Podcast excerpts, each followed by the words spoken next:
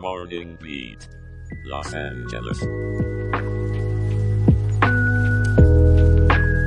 Good morning, Los Angeles. It's Monday, October 30th, 2023, and we're here to get your day started on the right foot.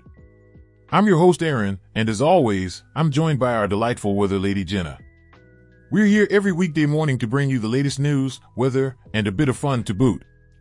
Today we're sending shout outs to our listeners in San Diego, Sacramento, and our very own City of Angels. Hope you're ready to kick off the week with a bang. Let's dive into the news.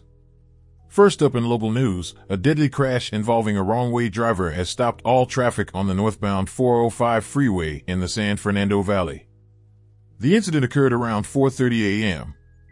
M. this morning and has resulted in at least one fatality. Our thoughts go out to everyone involved and affected by this tragic incident. Be sure to plan your commute accordingly and stay tuned for updates. In other news, a 34 year old man from Paris was arrested last week on charges of grand theft. The suspect was found with approximately $20,000 worth of merchandise stolen from various Home Depot stores. If only he had put that much effort into an honest day's work, right? Switching gears to something a bit more lighthearted, the first significant Santa Ana wind event of the season has hit Southern California, with some areas experiencing wind gusts of up to 104 miles per hour. While it may make for a bad hair day, it's a stark reminder of the power of Mother Nature. Our final piece of local news for today is a tragic story. Fraser Bohm, a 22 year old driver, has been released on bond after being charged with four counts of murder for the deaths of four Pepperdine University students. The incident occurred on Pacific Coast Highway in Malibu. The road is notoriously dangerous and has been dubbed Dead Man's Curve. Our hearts go out to the families of the victims. Moving on to some good news, a dog named Henry has found a new home after surviving two near-death experiences in Ukraine. After being found in the rubble of a building destroyed by floods and surviving a bombing, Henry was moved to a new home in Poland. Here's to a long, happy life for Henry.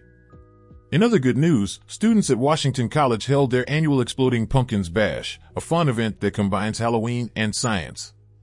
The event aims to get kids more interested in chemistry, and from the sound of it, it's a blast. And now, it's time for the weather. Jenna, what's the forecast looking like today?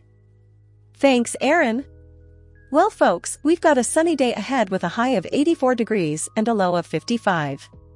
Sunrise was at 7:11 a.m. M.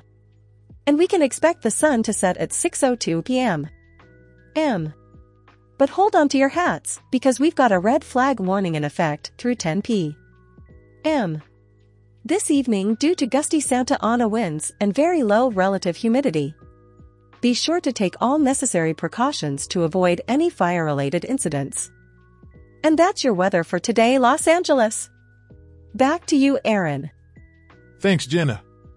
Always a pleasure. And to our listeners, remember, life is like riding a bicycle. To keep your balance, you must keep moving. We'll see you bright and early tomorrow morning. Until then, stay safe Los Angeles.